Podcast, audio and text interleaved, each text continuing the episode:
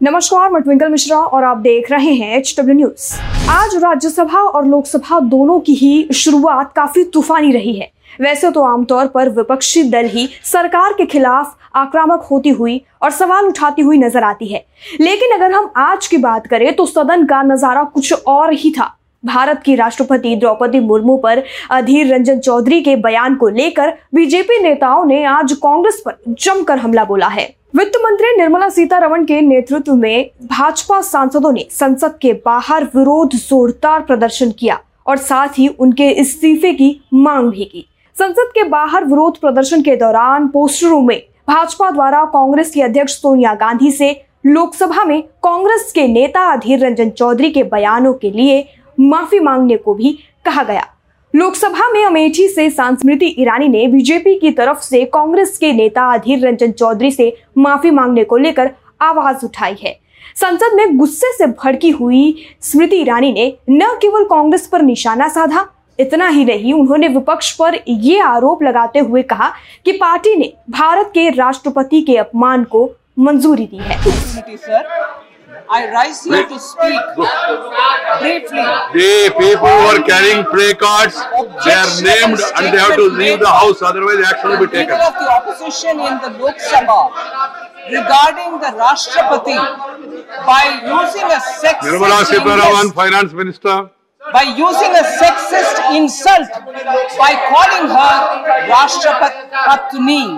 Any common sense person, it's a common understanding that Rashtrapati is a gender agnostic word representing the leader of the country and therefore I think it is not a slip of the tongue it was a deliberate Nirmala ji's voice. Insult against should a not be recorded. person who comes from a tribal background who's a self-made woman who coming from a backward region of the country has served as an MLA, has served successfully as a minister, has been a very good governor, and now the entire country is rejoicing in her selection as the Rashtrapati.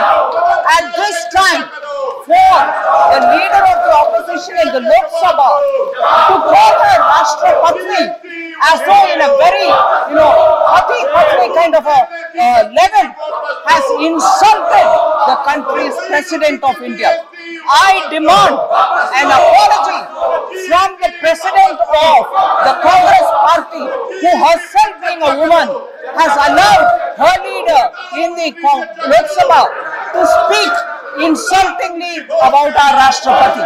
Srimati Sonia Gandhi should come before the nation and apologize to the Rashtrapati and also to the entire country for the insult that her own leader in the Lok Sabha has very generously. It is not a slip of the tongue. It was a deliberate ploy to insult the Rashtrapati and this is unacceptable. I demand an apology from Srimati Sonia Gandhi. Shrimati Draupadi Murmu ji का जब से राष्ट्रपति पद के उम्मीदवार के रूप में घोषणा हुई तब से लेकर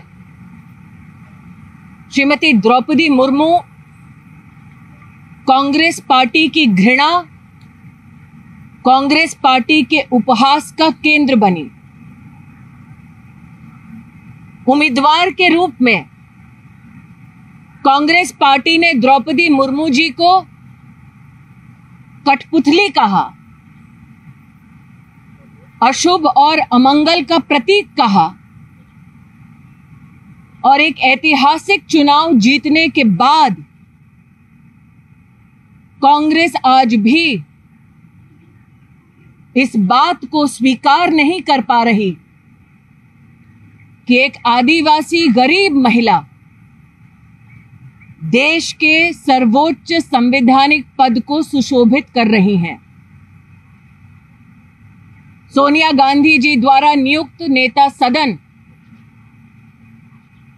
अधीर जी ने द्रौपदी मुर्मू जी को राष्ट्र की पत्नी के रूप में संबोधित किया। ये जानते हुए कि ये संबोधन भारत के हर मूल्य, हर संस्कार के विरुद्ध है। ये जानते हुए कि यह संबोधन उस सर्वोच्च संवैधानिक पद की गरिमा को अटैक करता है। तब भी कांग्रेस के इस पुरुष नेता ने ये घृणित कार्य किया। द्रौपदी मुर्मू को कठपुतली कहा। कांग्रेस के घृणित कार्य करने वाले पुरुष नेताओं ने द्रौपदी को अमंगल का प्रतीक कहा। और कल कांग्रेस के नेता सदन ने देश की राष्ट्रपति को राष्ट्रपत्नी कहकर संबोधित कर उनका अपमान किया। कांग्रेस पार्टी, आदिवासी महिला का ये सम्मान पचा नहीं पा रही। कांग्रेस पार्टी, गरीब परिवार की बेटी देश की राष्ट्रपति बने, इसको पचा नहीं पा रही। कांग्रेस पार्टी के उस नेता को अपने उस कृत्य पर एक पत्रकार ने टोकते हुए कहा कि आप देश की महामहिम राष्ट्रपति का अपमान कर रहे हैं। इस पूरे विवाद की शुरुआत कल अधीर रंजन चौधरी के एक बयान से हुई है। सोनिया गांधी से प्रवर्तन निदेशालय की पूछताछ को लेकर कांग्रेस सरकार को घेरने की पूरी कोशिश की जा रही है। इसके अलावा कांग्रेस सांसद महँगाई और अग्निपथ योजना को लेकर भी विरोध प्रदर्शन लगातार संसद के बाहर कर रहे हैं।